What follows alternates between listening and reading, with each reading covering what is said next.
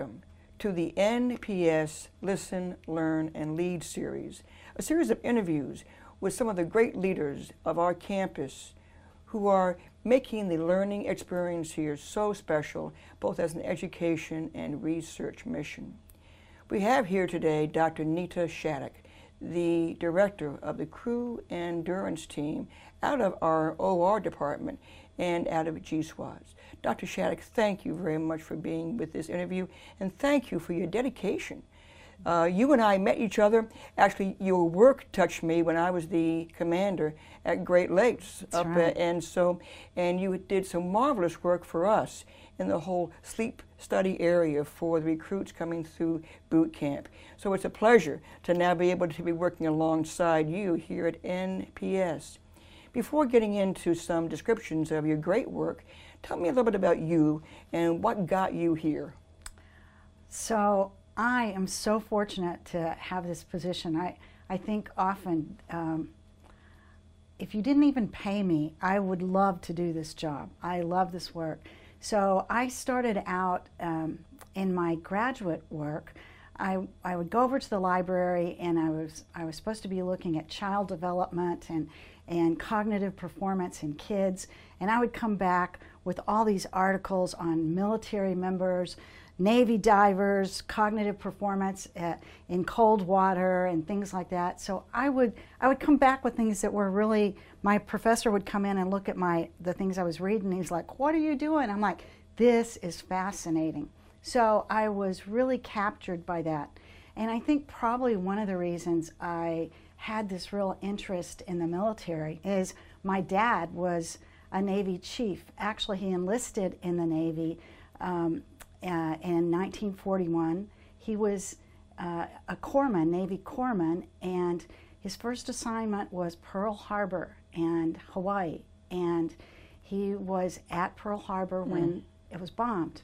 And then continued uh, through the Navy, through uh, the next 63 months he was deployed. So that's a long deployment. Wow. So hearing these stories from my dad, uh, I think kind of really influenced me. I really had this heart for the sailors and the lives that they live, sailors and Marines, um, because of, of that background. And then I've just been so fortunate to have been able to do research both for the Air Force, the Navy, the Army, and then again now here at NPS where we have all these students, amazing students that I'm able to teach. Well, you know, it's interesting because you had a, a personal uh, contact with the Navy and the military, and then this kind of intellectual contact as you went from one thing to another and then discovered your your passion right. and now such great effect. I must say is that it always has struck me as very impressive. Everybody who's been a leader in the military, particularly the Navy and the Marine Corps, know the name Nita Shattuck. So it's, it's, it's great to be able to have this interview with you today.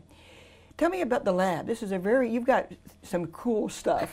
and so let me um, give us a sense of what you have here in this lab and then what are in the other labs also. Okay. So what we focus on is human performance. I mean, that's really what I have studied my entire career. So, what are the things, the determinants of human performance? So, here behind me, I have a ship bridge simulator. Uh, it's a Kongsberg model, and it's used by um, a lot of, of, Navy bases have Kongsberg simulators to have people practice driving the ship. We've got the the Coronado Bay Bridge up right now, so uh, so we're in we're in San Diego. but um, what we try to do is we have we have devices here in the lab, but we we try to have most of our research is actually done in the field. But then we bring things back into the lab and then test things out. So, for example, in, in this uh, uh, device, what we ended up doing is we were looking at how do we stress people, how do we improve their ability to perform in the face of, of high stress. So, the way that we stressed the, the, the uh, participants in this study is we stuck their foot in a bucket of ice water. I remember that. remember yep. that. Yep. And, and so we had this all set up and we had our ice. We'd go over and get buckets of ice over at Herrmann Hall and bring it back and, and watch their as they're performing because the body doesn't differentiate between kinds of stress whether somebody pulls out a gun points it at you or your foot's in a bucket of ice water your body responds the same way. So what we've been doing is teaching people how do i respond because everybody's got a little difference in the way they respond. How do i respond and how can i continue how can i work my work through that and continue performing in in the face of stress so we'll look at we'll talk about some other part, parts of your lab but can you tell us a story as to how that kind of research and work then uh, would relate to some things that that you learned and have discovered within the navy? So i think about two fairly recent tragedies in the navy the mccain and fitzgerald and uh, both of those tragedies happened uh, early in the uh, wee hours of the morning. One was at 1:30 in the morning. One was at 5:20, I think, in the morning. So when you think about that, so people have been working through the night. They're very tired. Of course, this very stressful thing happens with this collision. So when they did after action looking at what happened, there were some individuals that were so they're so stressed they actually couldn't continue performing. They froze. And so this research and the work that we're doing actually helps people uh, prepare so that when they are in a stressful situation, and that's what we're really trying to do, is to prepare people because we know that that it's not always going to be smooth sailing in the Navy. So how do we prepare people so that we can continue performing regardless of the circumstances. So now in another lab here, you have a wet lab. Why don't you talk about that a bit? So in the wet lab, we actually collect. So one of the ways you can uh, measure stress, we can hook up various sensors, like you think about a lie detector test. We can look at your the sweating that you have and um, and your heart rate and your pupillary dilation, your EEG. But uh, back there in the wet lab, we can actually look at biomarkers. So we can collect, so when you're under stress, we can actually see that appear in your saliva. So we can collect saliva samples and we can determine uh, how long you've been stressed. We can look at all these different biomarkers of stress. So we look at alpha amylase and cortisol in particular. Alpha amylase uh, uh, peaks very quickly after an event. Cortisol more like 20 minutes or so after when it peaks, and then um, we can we can look at uh, a, chronic stressor called C-reactive protein. So with those three biomarkers, we can kind of look at the time course. Have you been under stress for a long period of time? Or, you know, was it just very recently? Or did what happened, did it even cause any stress response at all. So we're doing, uh, we're actually doing this study out at SWOS, mm. uh, now Surface Warfare Officer School in Newport, um, and they really have upped the game for the, the PCOs, PXOs. They send them through the fire trainer and the buttercup you know, the buttercup yeah, yeah. where the sinking ship and you have to plug the hose. I do. I, I did that as an officer candy up in Newport. I remember it well. and the, the swim. So they have these three very stressful uh, events, and then they also have another stressful event where they have people pulled out of class, and now you're going to be monitored while you uh, have to uh, go through a very uh, difficult decision-making process. So, so the other uh, interesting work you're doing about indicators on stress is the Oura ring. Can you talk about that a little bit and sure. and, and how that relates to uh, sleep and stress? Absolutely. So here's one. Here is an Oura ring. I don't own stock in the company, but but uh, I, I, think it's a very useful tool. It's something we've just been um, studying recently. We've just gotten them into the lab in the past few weeks. Um, the Oura ring collects heart rate. So one of the things that happens when you're under stress, heart rate uh, will accelerate. Uh, getting ready to, to do things. It also looks at respiration rate. It looks at heart rate variability and it collects data on your temperature and also on your sleep. it's a very unusual. We've done lots of sleep research. Uh, for the past 20 years, we've been studying the sleep patterns of sailors and other other members of the military. But this one, this device, is the first wearable that I know that does a really nice job of looking at your sleep stages. So I can wear one of these. I can see how much REM sleep I got, rapid eye movement. I can see how much deep sleep I got, how much light sleep. So it actually does sleep staging, which is a, a really neat aspect of it. We're going to be using it in a study. Major Josh Boyle is doing a thesis with me, and he's going to be looking at resilience and training people to, to manage stress better. And we're going to be uh, looking at that over a two month period, and we're going to be tracking their, uh, their performance longitudinally over that time by wearing Oura rings. So we'll be collecting so, their data. Yeah, so it was interesting when you and I talked with Major Boyle just because we were doing a, some work on getting the project uh, approved. And it was interesting. He was a Special Operations Forces officer who's looking at the Oura ring as a means to understand not only stress at the moment, but its impact upon resilience, and even thinking about how that will affect a, a some knowledge about suicide. Isn't that true? That's right. That's yeah. right. So, so one of the challenges when we don't get enough sleep. Of course, if you get me started on sleep, who knows what's going to happen next? I'll just talk your I'll talk your arm off.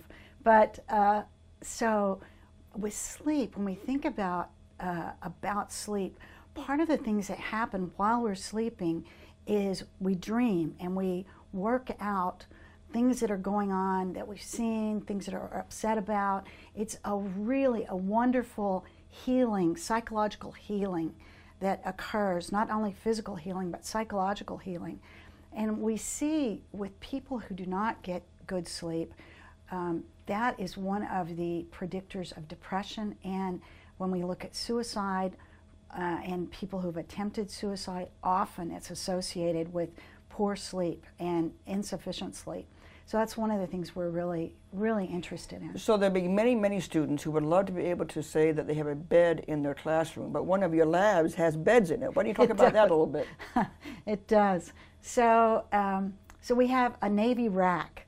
So having having uh, spent uh, many, many nights on Navy ships in my career, uh, we've in, in my team uh, we've had our, our chance to experience what Navy rack sleep is like, but we can't, you know, off, often we don't have a ship right now right, that's very uh, close by for us to collect data on.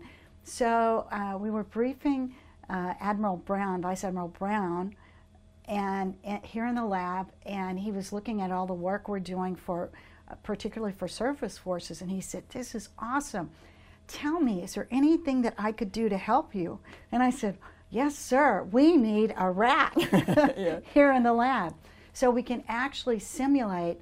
I mean, when people sleep in their home, you know, with these beautiful mattresses and all this stuff, it's not the same as sleeping in a Navy rack. So that's what we have. We actually can simulate that and test things out here in the lab, then take them to the ship, then come back. So we have that that capability. So that's yeah. So I remember meeting with a number of, of your students and how excited, particularly the surface warfare officers were, as well as the submarine officers, about the rack, about the uh, the impact upon different kinds of thickness of curtains, right, and uh, on the light, uh, the light uh, of in, within within a room. And I remember again you're talking about the light at the Great Lakes, but there was that there were these uh, uh, sleep aids almost, and one looked like the uh, the aid that uh, Geordi had in. Star Trek, you right. know, um, uh, that that you put this on and you have the ability to to sleep better. Can you talk just very very briefly about the impact upon lighting on on sleep? So, sleep? high energy visible light or blue light um, all of us know with our smartphones, smart devices, that blue light suppresses your melatonin. It makes it hard to go to sleep, which is why we always say don't take your sleep device, I mean, don't take your smartphone to bed with you. Um, so, light is this wonderful time setter. It tells you what time of day it is. And as humans, we like to see light in the morning, and then the light changes. The quality of the light, the, the spectrum changes over the course of the day, and at night we have much less blue light. So, what we are able to do, what we've been doing, is is helping sailors that are having to do night shifts, work night, do night work. You give them these light emitters, right. and it actually gives them light at night, but it fool tricks their body, their circadian rhythm. Right. It can uh, help entrain their circadian rhythm and help them get set up correctly. Well, I know we've been we have just so much to, to talk about, but prior to, to ending this interview, can you tell us one or two more stories that really were very gratifying to you that brought your work home to you? So, one of my favorite ships, I know you're not supposed to have favorites, right? In the Navy, you can't have a favorite ship. Of course ship. you can have favorite ships. Of course you can. One of my favorite Every, ships. Everybody in the Navy who's been on a ship has a favorite ship, so it's good. So, two ships that I would, I would say, the, the Nimitz, the USS Nimitz aircraft carrier, we studied that ship for about 18 months, the reactor department. And that's where we were able to actually do an experiment and find out that if sailors worked circadian rhythms, if they, they were the circadian based watch bills, we could actually improve their reaction time and uh, reduce their errors. So it was just like, oh my gosh. And they loved it so the crew loved it. So that was a really um, a, an amazing situation, and, and uh, out, out of that, I actually was able to brief at the time. He was a four-star admiral, John Richardson, who became our chief of naval operations. When I briefed him about it, he said, "Well, if the aviators can do it, why can't the rest of the Navy do it?" And I said, "Well, sir, there's absolutely no reason. You're absolutely you're right. So he said, "Will you help me set up guiding principles?" And that's something we were able to do, which is a is really having an effect across the Navy. And behind you, I want to point out this is uh, this was a gift from one of my favorite ships, the USS Chaffee. And I was riding um, DDG 90. I was riding the ship. Uh, we actually, our team boarded uh, uh, the ship in Mexico and rode the ship down to Valparaiso, Chile, collecting data. And it was just this amazing, amazing opportunity. I'd never been to, to the Southern Hemisphere before, before uh, riding the ship. But then a couple of months, and so we're collecting data, found some great results. At the time, we were looking at uh, four ships two on circadian based watch bills and two on the other watch bills typical five and dime kind of watch bill. And our ships, the ones on the circadian based watch bills, did much better. A couple months later, when I got back, I got this big box and I'm thinking, what is this? And it was this the, the crew had gone together and had gotten me this, this ship's uh, quilt I guess. Blanket. Yeah, well, you know, one of the things that marks you, Dr. Shattuck, is that when you touch others, they are touched in indeed. When when your work is so authentic, your care and your passion are so real and so genuine. Sailors feel that, and Marines and soldiers and airmen, and that's part of your magic here as one of our most favorite professors, is your passion for our people who are at sea and in the air and out there in the, op- the operational environment you've had an impact upon them. And, and I'm grateful that you're part of the team here and you're teaching and you're making the fleet and the field and the force better. And it's been a genuine pleasure and honor to be able to interview you today. And we can certainly go in into the website for NPS and look up the crew and endurance team, can't we? Absolutely, yes. So I would invite all of those who have been listening to this interview to do that.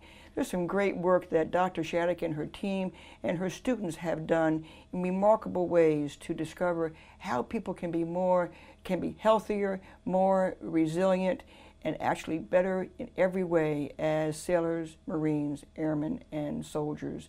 Thank you very, very much for this wonderful interview. Thank you, Dr. You're Shattuck. welcome.